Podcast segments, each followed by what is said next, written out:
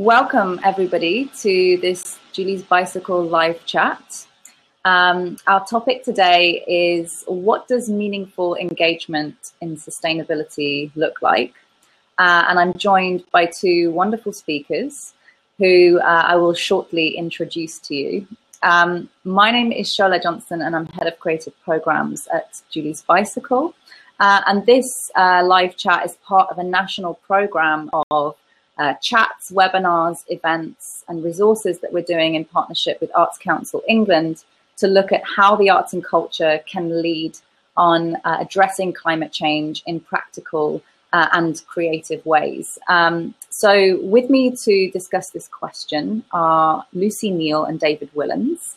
Lucy is a writer and author Playing for Time. She's also a theatre maker, facilitator, and co chair of Transition Town Tooting, uh, and that's amongst many of the roles and accolades we could mention, but we'll keep it brief and hear more from Lucy herself about her work in this area. And David is a sustainability communications specialist and he's director at Kin & Co currently. And David's also done a lot of work with Julie's Bicycle around the questions of how we communicate sustainability effectively um, and how we engage people in various ways, whether that's engaging people within an organization to undergo a process of change together, or uh, it's um, engaging audiences in a piece of work about climate change and so on. Uh, this is obviously an area that Lucy has a huge amount of experience in as well. So um, there are lots of things uh, we could possibly comment on. We've got uh, a few questions to kick us off from Twitter. And if anybody is out there listening live uh, in this chat or on Twitter, please do tweet your questions and comments using the hashtag green arts. And you can follow what's happening uh, already if you go to the hashtag now.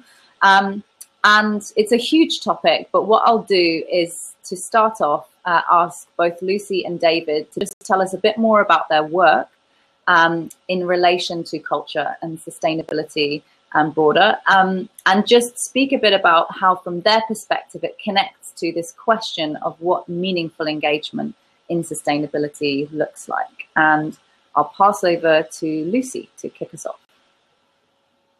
Um, well, my background is as a theatre maker. I set up and ran with Rose Fenton the London International Festival Theatre for 25 years. So that's quite a chunk of life experiences, which certainly uh, taught me and shaped the way I look at how any creative engagement, in this case it was through the theatre, becomes a prism through which you look at social change, historical change, people stories, and so on.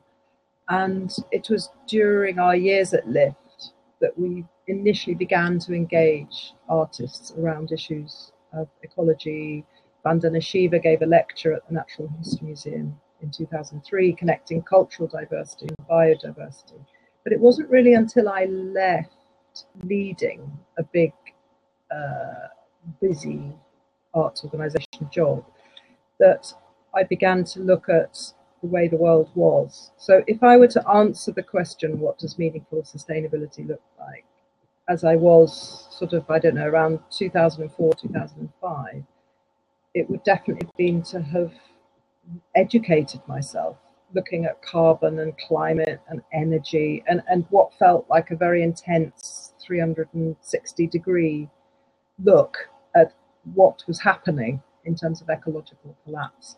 Um, some years on down the line today, I'd answer the question differently because with that 360 degrees kind of growing awareness, but combining that with a theatre making background and an absolute passion and commitment to understanding how our own creativity connects to intentional change, I would say that you know the role I seek to play you know, in my own life as much as anything else, um, is to really make visible and reclaim something of a traditional role of the artist in the community as a storyteller, as an agent of change.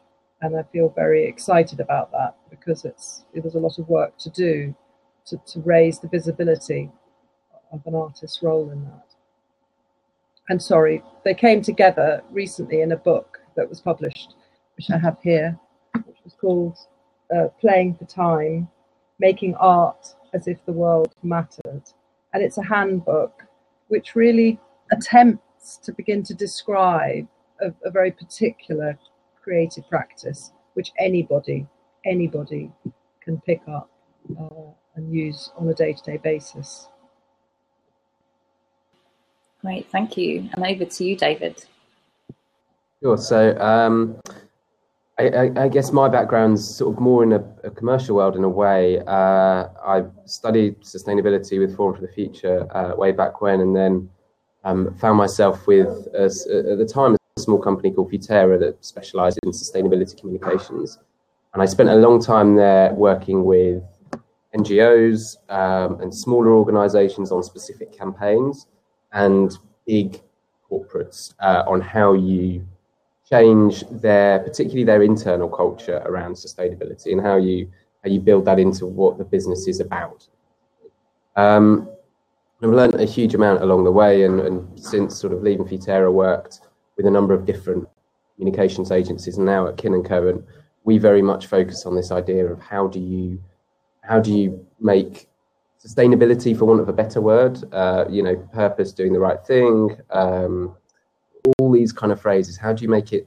How do you make? How do you bring meaning into an organisation, into what it stands for, and how do you articulate that clearly so that people get it and can act on it and know implicitly inside themselves what it means to live up to a certain say value um, or principle, um, and then we help them communicate that. And I think um, when I think of what it what meaningful engagement means, um, it, it's very much kind of more emotional than it is rational. Rational, the rational sort of engagement of why sustainability is important, etc., is is important in that in that engagement. But actually, the emotion is really what makes something meaningful because it speaks to to the, to the sort of the, the, human inside and the, the citizen almost. Um, but for that to be effective, it needs to be very focused. I'm a big believer in sort of single focus, you know, because particularly in sustainability with such a broad church, um, it's very easy to sort of to, to, try and do too much. Whereas actually, I think you, make progress by focusing and on one thing and moving that forward. Uh, whether that's a particular audience group you're trying to reach, a particular message or issue you're focused on, doesn't really matter. That focus for me is, is, is what really makes engagement meaningful provided it's got this emotional connection to it. Yeah. I, one of the things that helped me uh, over the last eight years or so, and currently, is the fact that I'm involved locally where I live in Tooting, uh, in a transition town. And the experience of working with others in very practical ways um, and certainly, David, your point about being choosing something to really focus on and bring your skills and energy to. Certainly, that's what I feel I've learned. That you know, eight years ago, I would have thought that I had to suddenly overnight become an expert in measuring carbon and you know how a community energy project was going to get going. And then I increasingly realised that my real interest was around the imagination and our creative skills, and that's the thing I could focus on, whilst acknowledging the context, whilst acknowledging the planetary context, you know, the ecological, economic, energy challenges. So there was a kind of shift in what I was working on. But in the end, inside, it didn't actually feel that different. But I think the transition town context I have found, and I, I can't speak for others, is that it does create that context, you know, that change can happen, change is happening, and looking at modeling it in how we live in every aspect of our lives, actually where we live, and accountable over the longer term, project to project over time. There's a meaningful laboratory there in the real world, uh, you know, outside your door, and the knowledge that that connects up, and obviously it's not exclusive in any way because it connects up with every other kind of community activism happening in a million different ways around the world. But it gives you confidence, gives you permission to try anything, anything at all that you feel particularly passionate about, you know, whatever that might be. You could go through that door and go, well, we all need to experiment together here. I'll give this a go. Yeah, and I think that experimentation is key because human beings naturally sort of try to find a silver bullet or a shortcut or the formula for, uh, and it doesn't exist uh, within, particularly when you have a whole bunch of humans working on something and you scale that up globally. There isn't such a, a simple approach. It's it's always lots of different people trying things, lots of influences on the system shifting in a particular direction. Um, and there's a there's a lovely quote that I always like to I can't remember who it was by, but it it says uh, progress is a race between. It used to say progress is a race between catastrophe and education, and this the famous author back in the sort of 40s, I think. But I think now more and more so, it's this um, progress is a race between catastrophe and creativity. I think we've got so much education, there's so much information, there's so much access to it um, that that's not the that's not the solution. The solution is creative mind applying it and going, well, how can we make this work? How can we change that? And just relentlessly trying and coming up with new things and enjoying the process, sharing learnings, because finding the sort of the ways through. I think that's the um, that's a really yeah. important approach to engagement. I mean, one of the reasons I call the book, which in essence is a transition book of the arts in many ways, I called it Playing for Time because what our current situation elicits mostly is fear. And fear really narrows learning and it narrows creativity. And I wanted to draw attention to how playing the role of the artist actually makes imaginary space and it makes play possible. And it's in the act of play that we we can rehearse all kinds of alternative scenarios and it's it's from those expanded possibilities that different futures emerge so it's a paradoxical you know we live in very fearful times but the very thing we have to do is play and we have to play together because then we things emerge you know out, out of the complexity of, of the challenges all kinds of new scenarios emerge but if we can't get at what can emerge and that has to be everybody. You know, Occupy said when everything needs changing, we need everybody. So I think there's a very particular skill that the artist or storyteller or maker or designer or creative agent, whatever, is in framing and holding those spaces in which absolutely everybody's voice, hopes, fears. It's it's a soft. Uh, Maria Amidu calls this a soft performative role I sometimes see it in terms of dramaturgy. You know, how do we act? How do we all? How do we find stories in a form that can be acted? But I think what becomes really exciting and meaningful in terms of engagement and sustainability is, as you said, David, is that when people identify that sense of agency in themselves. But surely you were saying that you've seen that. You know, that's a shift of perspective. And it's very existential. You know, we're, we're living through a massive existential crisis. What is it to be human? We, we've lost the plot of what it is to be human. We don't want to be humans wrecking the planet. So there's a sense we, we've got to go back. We've got to return. We've got to reconnect an, from an idea of what it is to be human. Who do we mm-hmm. connect to? With whom? How? how do our connections with the natural world, other species, and I just find anything to do with um, the arts and creativity, it has always looked at those questions. I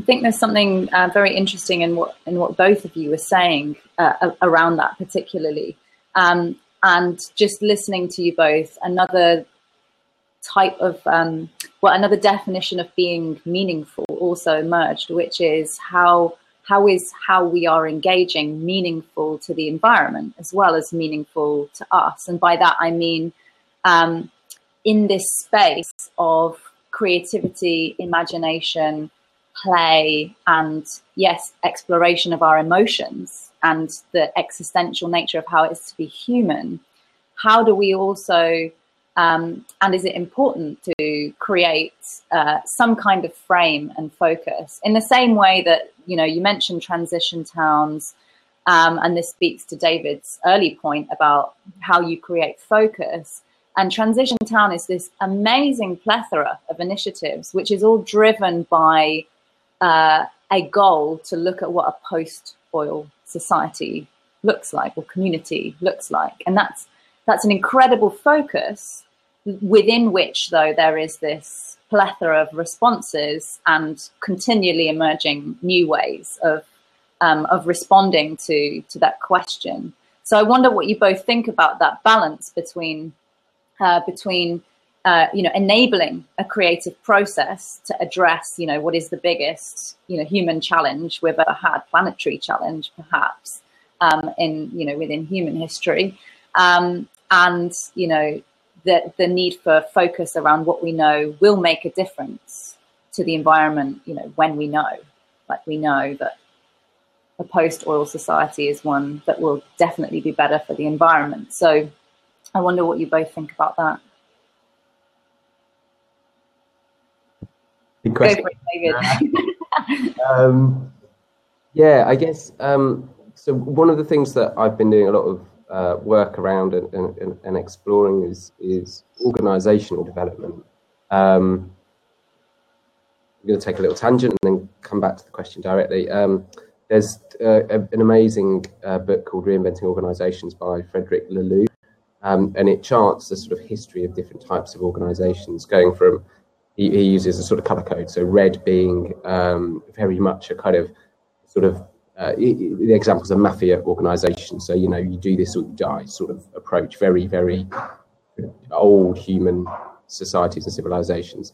Then he takes it into a sort of uh, an amber, which is much more sort of structural, and you're you're a kind of a cog in a machine. So, um, 1950s kind of job for life, uh, bureaucratic America. You know that that side of things. Everyone's got a job at Ford. Um, the, the orange, which is sort of where he's saying particularly kicked off in the 80s and is, is very prevalent now, is this performance driven thing where everyone is focused on um, on the data, on the numbers, on driving profit, profit, profit, profit. And the, and there's sort of a reaction to each one. So the reaction of the fear in the red was structure, safety, um, and control. The sort of reaction from that structure and control was a sense of let's do what we're here to do and focus.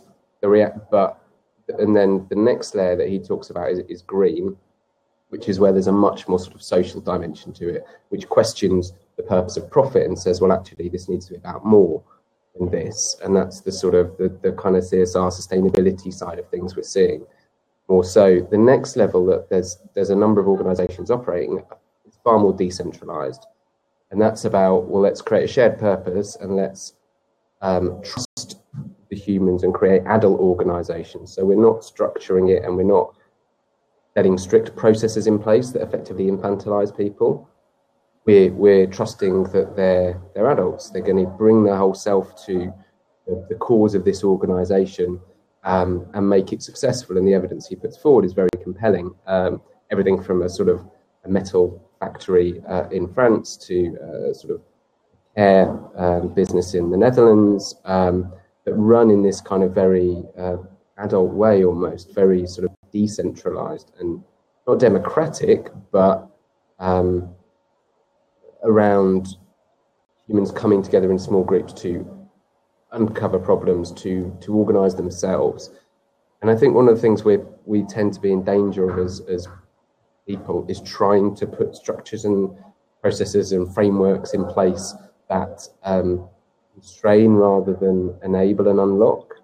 And I think when you when you think around focus, how do we get focus while create while sort of creating these enabling processes? I think that focus is the sort of you know we saw it with sort of the Occupy movement coming out. This sense of we're pissed off about this, and there's a whole bunch of us going to get together and do something about it. I think that focus naturally emerges from groups. Um, you know whether that's the climate movement. Um, uh, the sort of um, uh, you know, the, the, kind of resurgence in feminism that we've got at the moment, the kind of Black Lives Matter in the States. When there's a problem, there's a reaction, people come together around it. I guess what we perhaps need to be better at doing is is the focus after that when we've harnessed that energy and that purpose and saying right what is it we're specifically trying to change? Or we've got the vision what are the steps to get there and where are we going to focus all this amazing energy? So we're not just kind of venting effectively and, and we're not kind of going through that cathartic process but that quickly turns into action that is uh, driving specific systems change you know in the same way that the occupy movement suddenly gave rise to this sort of birth of the, the focus on the kind of robin hood tax uh, and then that you know started to put some pressure on internet in governments to start to look at actually taxing financial institutions when they're moving money around and you can see how that sort of story builds. Um, but it, it, it's a really difficult thing, and I don't I don't think there is a, a, lovely model. Much as I love lovely models with my kind of strategy hat on, that simplifies it that much. I think it's it's each issue, each community, each location is very different, and they, I think we need to sort of enable, celebrate, and also kind of challenge people to get there but at the same time trust that they're going to figure it out because they're human beings you know they're passionate they've created a movement you know they can do it and we've got to believe in them but we also have to sort of challenge them a little bit to to, to go beyond just campaigning and just getting angry or you know to take it to the next level and provide a solution. Yeah it's it's an intense time to be alive really because it's both very, very complicated because both the systems that we've got, which over history we've created, whether they're governance or economic systems or energy systems, but we've also got emerging the new systems which have a hope of sustaining life on Earth.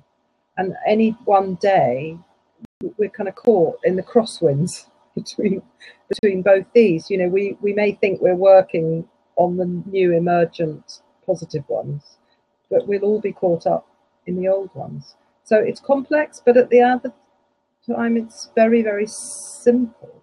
You know, our own, I mean, I'm thinking of one project that I'm also involved in called the Happy Museum, which really looks at how our own well being and the well being of the planet, you know, it's, they're the same thing. But I've seen within the museum sector working around the principles of the Happy Museum, which help to hold that frame of our own well-being and the well-being of the planet together.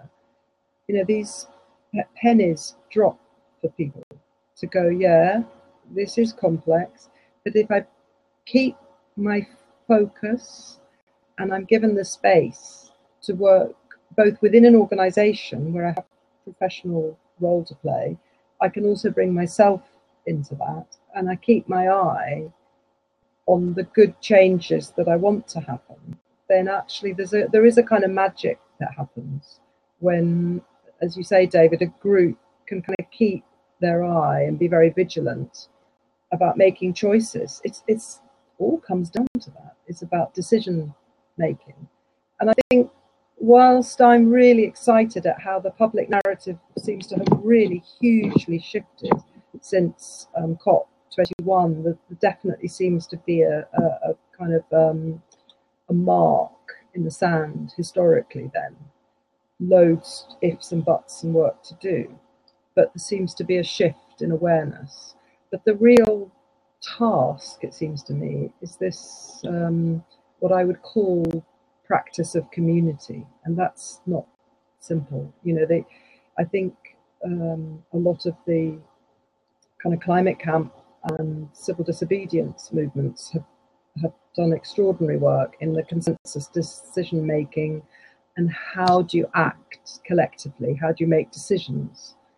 And I think honing that, you know, we all have to work with the people that are in the room um, and how we become community creatures and how we get collective decision making far more normalized and of course, older indigenous cultures have always had that. It takes time to gather, to listen in council, to hear every view, to take everybody together. Mm. And we just, you know, in our country had much more the kind of snip, snip, time is money, move, move, move, move, move, and top down decision making. Um, and somebody called Barbara Heinzen, a geographer, she talked about the politics of delivery and the politics of invention. And of course, the politics of invention is bottom up, grassroots, collective, plural, you know, the globalization from below. But we've got a lot of top down delivery, uh, politics of delivery. And it's, it's how they meet in the middle, really, and find a common language. But you, you see evidence of that no. Um, to a degree, I guess. I mean, you know, you look at particularly say innovation and the innovation technologies enabling. So you look at things like um, crowdfunding, Crowdcube, Seedrs, all these uh, Kickstarter, all these things are, are effectively democratizing um, the, the the ability to fund ideas to take them to reality. Um, I think that's an incredibly exciting space where people are saying, you know, um, I've got this idea, I've got this business I want to set up, I want to do things in this way. Um, going to a traditional, through the traditional route to a bank that has its traditional checklist, you need to meet these criteria, etc., um, would constrain innovation to, you know, massively. Uh, and to be honest, make it the privilege of the of the wealthy. Um, but when you've got the ability to go out and say that I've got this idea, you know, obviously you work really hard to get it to a point where you can pitch it and you think it through, but you pitch it and people are like, yeah, I'd like to see that in the world. I'd like to have that light on my bike. I'd like to see an organization that does that. I'd like to read that book. Um, you know, I'd like to have that service provided to me. Yeah, I'll put some money into it to support it, to see it, to see it emerge in the world. I think that's a you know, you, so you do see these signs where technology effectively is enabling um, uh, uh, sort of decentralization and democratization of change, rather than it being the big corporates and the, and the politicians and the big financiers able to control that.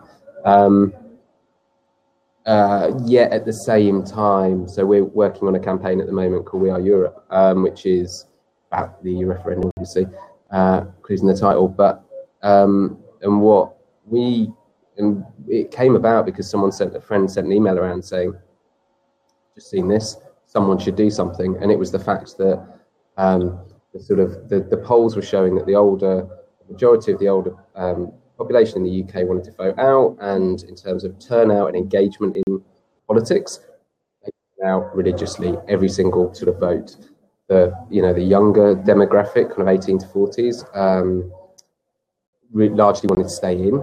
You know, it's their future, but turnout rates are pretty low, particularly when you get down to that sort of 18 end. I think it's kind of might even be around 20 to 35 percent. Um, and so we saw this and we're like, someone's got to do something. And then we, everyone went quiet and we were a bit like, mm, that's got to be us, really, hasn't it? Because no one else is going to do something.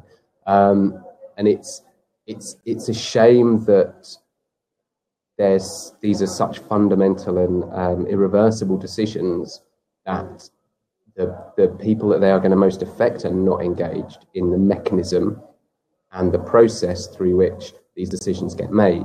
Um, you know, one there was a quote from one of the uh, Brexit um, funders in on a trip to America recently, and he said, "Look, our strategy is to bore the electorate. If there's low turnout, we win. We're out. You know, so our strategy is the opposite. It's to go, well, you know, this is our future. Let's let's do something about it. This is why we love Europe. Let's remove the fear. Let's remove the kind of traditional political game of he said, she said, and let's argue over stats that, to be honest, no one really knows what's going to happen. This is a decision of principle. And so if you can take it to that principle, then you can hopefully start to engage the people who are disengaged, who actually need to be engaged because uh, they're going to have to live with it. Um, so yeah, I think so. There are signs of some hope, um, but there are also signs that well, more signs that the traditional system is broken and needs fixing in a big way. Yeah, yeah. I think there's something also very interesting in what both of you were saying um, around the different kinds of change uh, processes, well, really how change works, which seems to be that actually ownership matters. Um, you know, in the in the way that you were talking about, Lucy, uh, you know, more traditional uh, or distributed decision making systems of consultation and communal consensus. Um, and what you were saying about crowdfunding and also, you know, how you develop, you know, a, how you develop a successful turnout in terms of votes for an issue that you care about, um, which is that perhaps if people feel like they have ownership um, over something and its possible outcome, then they perceive agency within themselves. And um, in the way that particularly our society, sort of developed Western society, is set up, we don't necessarily have perceive that we have ownership over a lot of the decisions and systems that we use on a daily basis or that we make on a daily basis. Um, so I wonder if that's something to tease out a bit more, you know, in what way, you know, David, you've talked about the campaigning stuff. Lucy, maybe there are ways in which, and it might connect back to the work of, you know, how artists enable people through the process, the, the, their creative process, um, how we, or whether you even agree with this, but how we kind of encourage a sense of ownership over decisions and and change itself uh, to move people towards new ways of thinking and doing um, and being. Well, I've certainly witnessed. Well, I've certainly witnessed for myself and others. When you have the opportunity to properly see um, a system, you know, whether it's our food system, whether it's the economic system, political system, that you see that systems are things that we have designed and made. There's um, you get a broader view of how that system came into place, but also where you can intervene in it. So, just as an example, um, Anne Marie Culhane, who's an artist working uh, with Ruth Levene in a field in Lincolnshire on a farm, which is the breadbasket uh, in England, and they have a project called a Field of Wheat. Field of Wheat. Actually, you know, here I've even got some soil from Middle Field. Um, and they're working with a farmer over a year. They've created a collective of people who are part of a community in the field of wheat, different, dispersed. But the, what we're learning is both the system of the wheat with the sun and the rain growing, seeded, and being harvested, but also the financial systems, because that wheat has to be sold on a global commodities market. So it's a project by some artists, but it's it sort of put its toe into two systems, if you like, the farming growing one and the financial commodities market. And it sort of opens up and reveals absolutely everything that's going wrong, you know, with our food growing systems and the markets that, that attend them. And it just gives you real insight into how we change them. And I think artists play an important role in sort of being circuit breakers, sort of flipping a switch and creating a kind of lateral take on uh, all kinds of ways in which we engage with systems. And this sort of simple knowledge, but it takes a long time to get to it, is that systems can be recreated. And, and yes, we have technologies, yes, there are all kinds of things. But the idea of a cultural shift and a sort of cultural revolution, if you like, of understanding that we can all have a role to play, uh, that could happen technically overnight.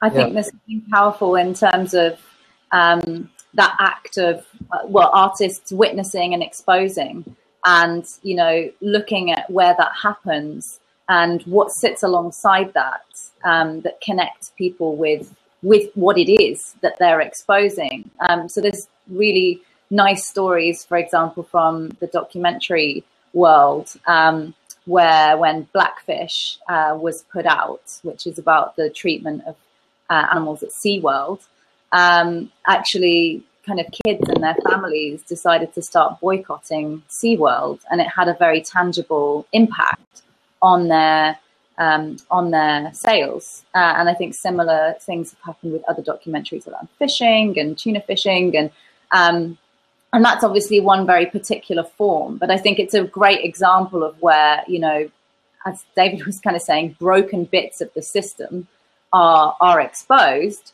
um, and alongside that, people are given, uh, people are able to relate that directly to the choices they make.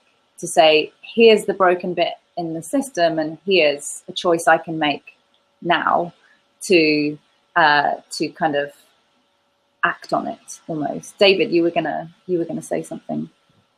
Yeah, I was to say I think I think um, creativity is incredibly important in that in that sort of flipping the switch, uh, as you said, Lucy, um, of helping people to see things differently, to, to sort of open their minds to make uh, to make the invisible, previously invisible, visible. Whether that is simply, look, here's how this actually works. Did you realise that it's not that complicated, and actually it's a bit screwed up. Um, but you know, to just seeing things in a completely different light. So one of my favourite um, examples in this space is the is the Museum of Water. Um, and water, from a, a, sort of communications perspective, it's a really difficult thing to get people to cherish and to, to save and to use less of because it's so everyday. You know, um, it's it's it's you know you don't even think about it when you're getting a glass of water. It's you're you're you're you're seeing if your cup's full or not. You're not thinking about the content.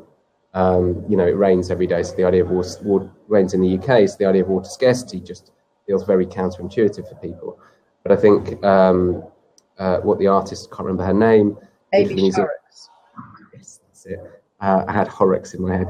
Um, uh, what she did was was sort of show how uh, basically in, in all sorts of little different interesting containers um, captured water from um, you know the sort of condensation from from so and so's hotel uh, uh, um, room in Hackney on their 12th, you know, when on their 12th birthday, or the snowman that so and so made with their kids uh, when they were, you know, young, or water from Glastonbury. Or just they, they, they effectively gave the story to the to the um, fluid. And by doing that, and humans being kind of story machines, making and consuming, um, gave it a lot more meaning. Uh, I don't, you know, in terms of actually how that translated to changing behaviour, who knows? But you can imagine certain things following on from that of, well, here's a little vessel for you to take home. As you've gone round and sort of seen all these different stories of like, wow, that's from there. And you conjure up the, the place and the time in your head, take your own little bottle away and fill it up and have, or have it by the sink, you know? Oh, sorry, my, uh, the room I'm in has motion sensors. And if I sit still for long, about the environment, sometimes bad things. Um, so, so yeah, that that for me is an incredibly powerful thing. But it doesn't have to be that. It doesn't necessarily have to be creativity that drives it. So, I remember sitting in a meeting with uh, with Greenpeace and a whole bunch of apparel makers, and they um, Greenpeace very very eloquently and very gently said, "Look, we know there's a big problem with chemical use in China, where most of your factories are. We've done a lot of research and we've got a few reports out uh, ready to go and we've got all the journalists lined up. And what we'd like you to do is to commit to reduce your uh, uh, chemical output or to influence the factories to reduce their chemical output in the water. Um, you know, it would be great if you would if you would pledge to do that before we release the reports. Um, you know, come and talk to us. It was incredibly gentle. There was no sort of aggression, campaigning, activism. It was just that this is the situation. This is what we're going to do kind of know what the impact's going to be. You can read between the lines, and we're, we're opening our arms to help you here. Um, you know, that's another way of, of engagement being meaningful. Um, was it creative? Uh, yeah, you could probably argue from strategically as opposed to activism. It's creative. Um, really, you know, it goes comes back to focus. You know, they they really focused on what the issue was, what the stakeholders were in, uh, interested in, what they cared about. Um, and therefore drove some change in a, in a big way. Actually, it's their detox campaign. Um, yeah, does that to, pulling it from a few different angles there? I'm just going to stand up and jump around to get some lights on. I think that this idea of what does meaningful engagement with sustainability look like it, it is creating a culture of care. I heard that phrase the other day about we have a culture of uncare, and, and a lot of things that are wrong are about that lack of care. Um, and just to follow up the Museum of Water, it's important to know that Amy Sharrock's and the Museum of Water are in Rotterdam at the moment for a whole year.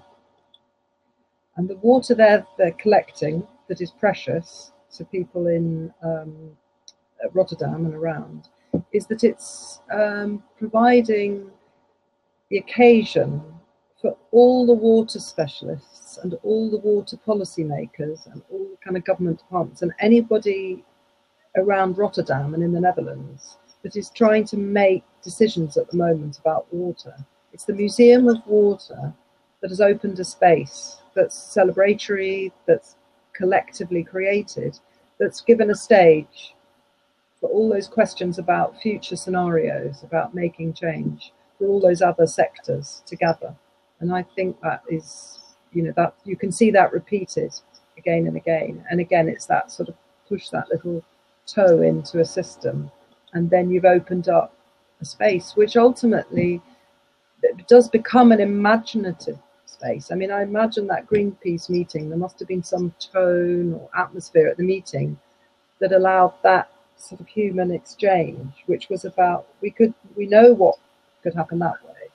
How do we just hold it for long enough somebody can go, uh, maybe there could be something different that could happen. Mm. It's a broad canvas, I think. That's very interesting. Um, I'm going to bring in our uh, one of our Twitter questions here because it links quite nicely to the theme of activism that's come up several times, um, which is uh, a question from at, at Kate Farewell.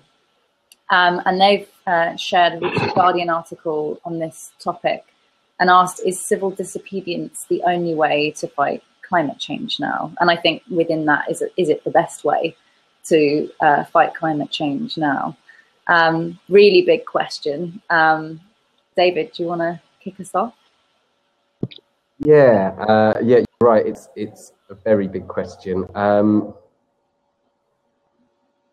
uh, I guess so. There's a couple of things in it. Um, fighting climate change, the, the, the assumption that that word has in the question. Um, I'm not sure that's the right place to start from. I, you know, I certainly agree that civil disobedience is important to create a sense of urgency and, uh, to a degree, shock around the realities of where we are and you know what we've already committed ourselves to collectively uh, and what we may well be committing ourselves to in the future if we don't change what we're doing. Um, uh, I don't see it as a, it's not a force we can fight. It's something we've created and we need to learn how to work with in order to change both ourselves and the climate. You know, it's not, these aren't two opposing things, it's part of the same system. Um, I think civil disobedience is incredibly important in driving that change and waking people up.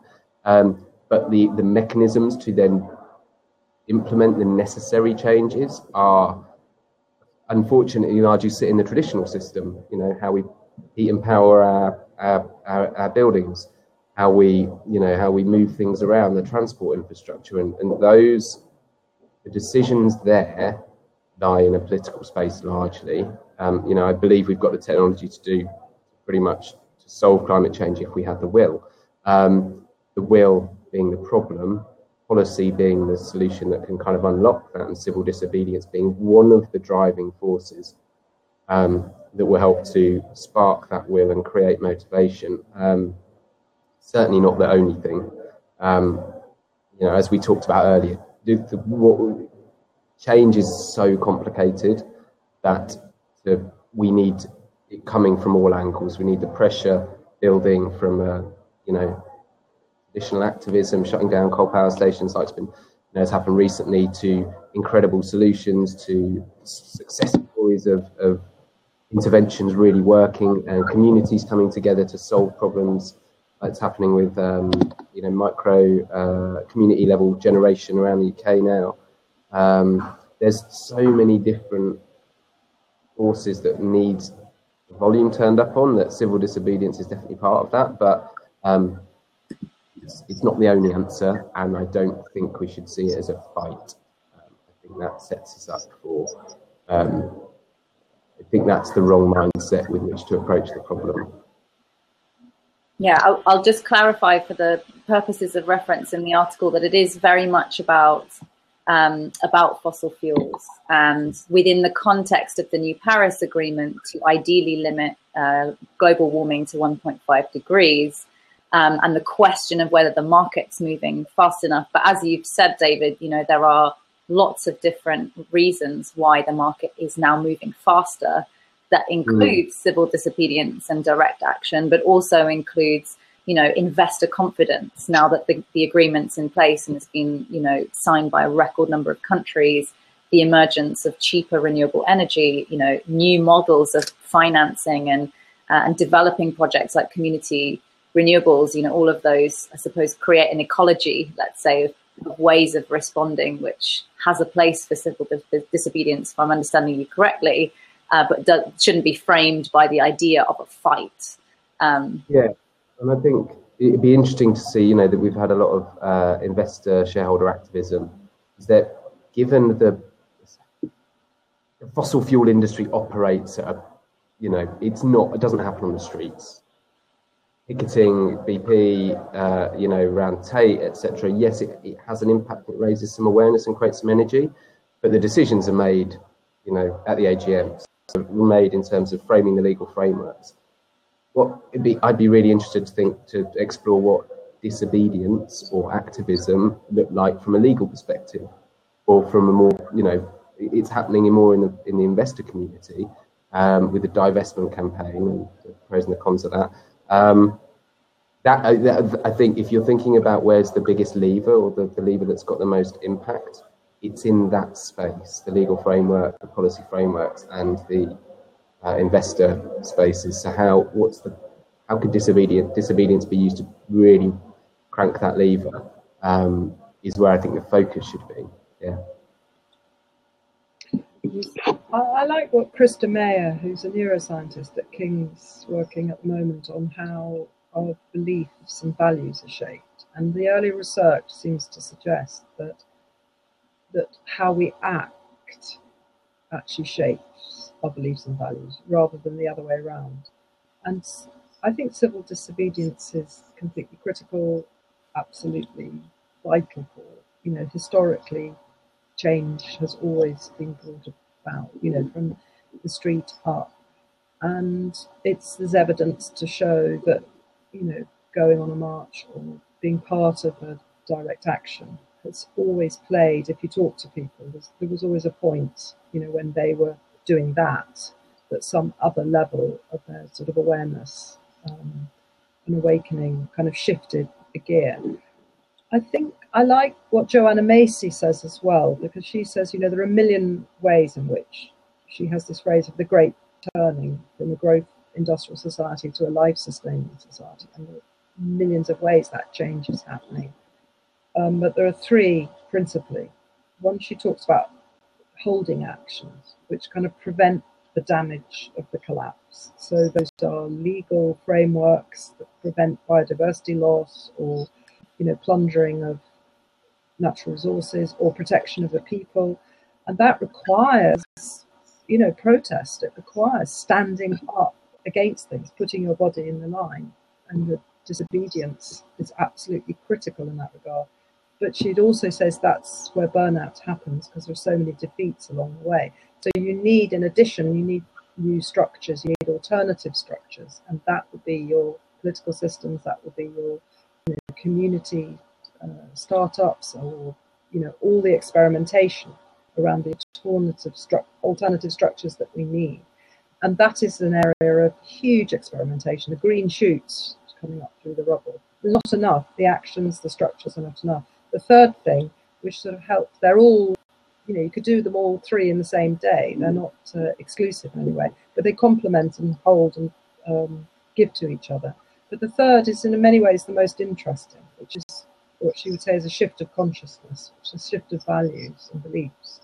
and that our contemporary biological sciences, for the very, very first time, are kind of meeting much older, more indigenous ways of thinking, spiritual traditions, which is around connection and a web of life, and that everything in the universe is about links and relationships and connections.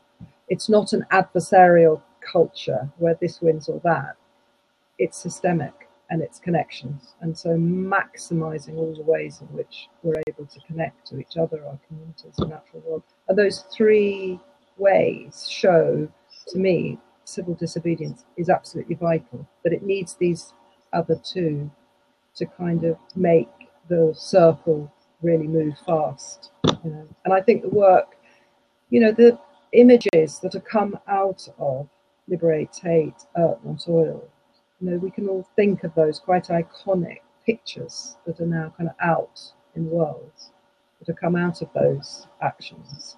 They're powerful in terms of how they encapsulate um, the key thing that's I think is going to be the successful driver of all this, which is injustice. You know, I think that we will engage with injustice. That is what makes us rise up. This is not fair. There's so many ways in which this is not fair that's happening. But we need to hear that fabulous sort of plurality of voice. We need to hear from everybody. You know, that rising up is going to say no, no, we need this alternative. Yeah, I mean, we've both talked about um, how difficult this issue can be, and you, you before before this question, we were also you were also saying, Lucy, about how we need to cultivate a culture of care, and I think that's a really critical question. How do we how do we make people care? Well, I think we're important. I think that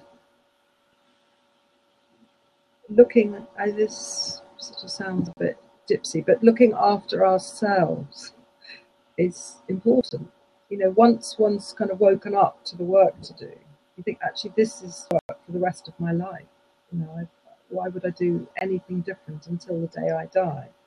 So I need to keep well for that, and I need to be um, not just making meaning in it, but joy in it, and and well-being. And I think well-being you know, and the happiness, they're fuzzy little words, very strong as Trojan horses to look at uh, how we take care of ourselves. And I think it's easy sometimes to keep active and going and going and going, but we have to come back to ourselves that, that we matter personally if we want to make space for other things to matter. David, you've obviously worked with a lot of different brands and organizations that reach kind of thousands, if not millions of people sometimes, people who might not yet be at the stage of even understanding the scale of the challenge that we have.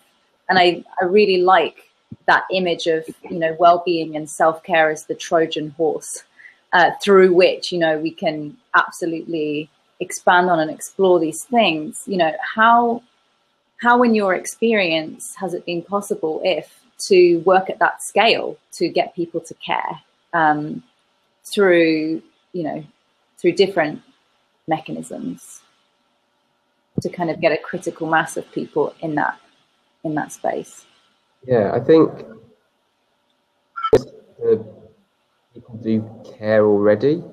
It's that they they're not they're either not taking action or the actions they're taking are very small and very um, centered on self almost. Uh, there's a uh, I worked on a, a, a, project very recently with a, a huge uh, um, coffee brand, and um, they were looking very much at, at, trying to reach a sort of a younger uh, generation, sort of 16 to kind of 30. And globally, and what they saw was that there's this sort of very difficult to articulate, but this sense of the, the issues that were coming out. You know, these are generations that have either um, lived through or have not known um, a world without 9/11.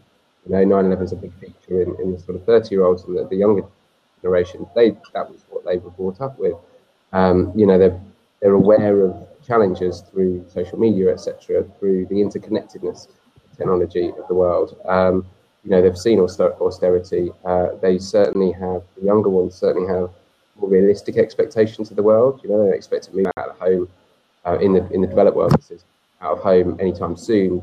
They know that owning a house is may or may not be possible. Um, you know, they've seen their parents out of work. There's a certain sense of realism, and you see you see signs of this of, of people asking almost, well, what's the point? What does this mean? Why why am I doing this? Uh, you know, where do I get the most sense of satisfaction from? And the you know the, the rise of, of platforms like Facebook, etc., a testament to the fact that people are recognizing they get more of their sense of satisfaction in self from connecting with others. That's why these things are so popular, is because that human need for that connection is so strong. Um, you know, that's why there are one of the reasons why there's declining car sales in the US apparently is because young people don't really want to buy a car. They don't really need the freedom that it represented way back when. They've got it through digital.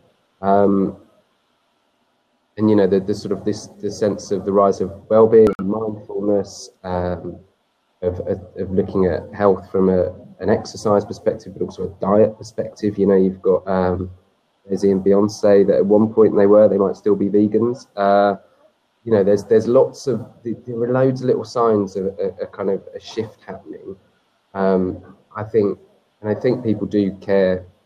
If you, if we do a lot of work on values, um, and if you look at sort of the values that run across humans, regardless of um, where they are in the world and their social status, etc., that sense of, of being a good person and relationships being incredibly important and holding yourself with respect and dignity.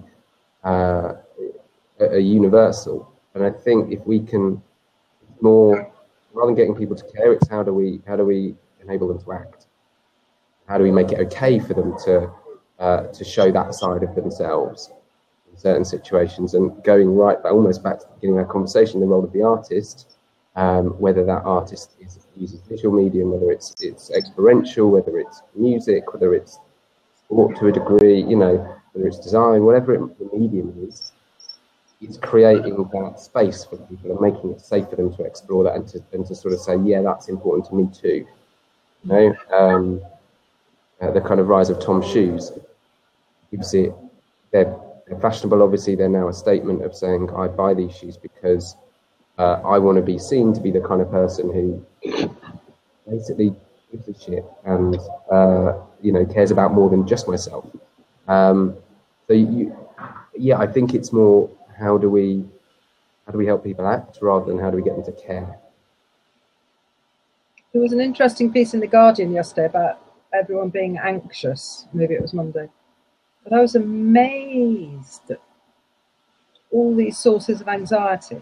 Never mentioned once that we might all be living on a planet which life has not sustained. It would have been an interesting article where uh, not only the causes of that anxiety planetarily, but all the ways in which you can connect and, you know, as I would say, become a player in action. Because there's evidence now to show that becoming a player in action makes you well. But actually, it's it's the action that makes you feel, yeah, you know, I'm important. I've got a role to play. But it is a collective one. It's not just about me, me, me, what I get, what I need. It's it's one that's being conducted on behalf of others and can we empathize with future generations? That's a huge question about meaningful sustainability, how we empathize with people we're not going to meet or species. Yeah, absolutely. And that sort of uh, tangentially connects to our um, our second Twitter question, which was um, picking up on a point that we were discussing earlier about being uh, social creatures, um, and what you were saying about collective decision making uh, Lucy, um, kind of directly asking, how do we make collective decisions? Um, I, I think we're social creatures. I don't think we're yet community creatures. I think there's a big difference. There's a big difference there. I think it's a practice we have to try. Um, in fact, I've got to go now to a community meeting, so excellent. not too late for that. It's, it's, it's sideways, forwards, backwards, and a bit more forwards. You know, it's a, it's an iterative process. It's fundamentally a learning process about how societies uh, innovate and reinvent themselves. And we have done that in the past. You know, historic examples of having done it to speed it up a bit. Yeah, I mean, from a from the sort of organisational development work that we do, there's uh, there's two kind of principles that sort of pop out immediately. One is um, uh, well, three actually. One is one is shared purpose, i.e., what are we all here to? Where are we trying to get to? That gives you a kind of a focus for decision making, which is very useful. Uh, the other one, which this is for organisations, so may not work from a community perspective, but it is is alignment, not consensus. Um, so the idea being, not everyone has to wholeheartedly support and um, you know be enthusiastic for that option decision, but actually, as long as no one's got a problem with it, then move because otherwise you, you get you, you don't move. For an organisation, that means you just basically get left behind and you eventually die. Um, so that so it's you know we're aligned on this decision. Yes, I might disagree on some bits, but I don't have a fundamental problem with it. Okay, so let's go. Um, and the third one is, is, is how you engage in that decision making process and, and, doing it from a place of um, recognizing that it's about the thing on the table that you're talking about and it's not the person you're looking in the eye. No, it's it's you know personalities, egos, leave them at the door, and have a have a tense conflict discussion discussion, but make sure it's about the issue and not the personalities. Because as soon as the personalities come into play, that's when things get very painful, messy, um, and and you know potentially uh, you can't move them forward. Um, but by focusing on the issue at hand, have the discussion and the debate around what you think is right to solve that issue or to make that decision, and keep the tension there, not in the personal space. And that's the that's the sorts of principles that, we work to within our organisation and with others. And making it clear that the common and the collective decision is genuinely better for everybody. So the facilitation skills of that process. I mean, I've yet to see one that's well done that doesn't come up, you know, with a better outcome for everybody. You know, and people acknowledging that as, as it's more than the sum of its parts yeah, and the, the process, you know, the difference between when you start making decisions in that way at the beginning of the year, by the end of the year, uh, it's tough individuals, the, the, the journey that they go through, but by the end of it, they're so much more, have so much more energy and motivation they, they are a real part of that decision making process rather than it being a top down, disempowering thing. Um, yeah, it's, it's amazing to see. Great. Well, we've come to the end of our hour. Um, so thank you both so much for your wonderful words and thoughts and discussion. Um, I've enjoyed it immensely, and I hope everybody who's been following the discussion has as well. So I'll give you my uh, representative round of applause um, uh, and uh, much thanks. Um, if you've enjoyed the chat, uh, you can stick around on Twitter and we'll be around to answer any more questions. But for now, thank you to David and Lucy. Um, this recording will be made available as a podcast on the Julie's Bicycle website, of course, with the consent of our speakers. Um, and we'll be back again soon with another topic for discussion. Thank you.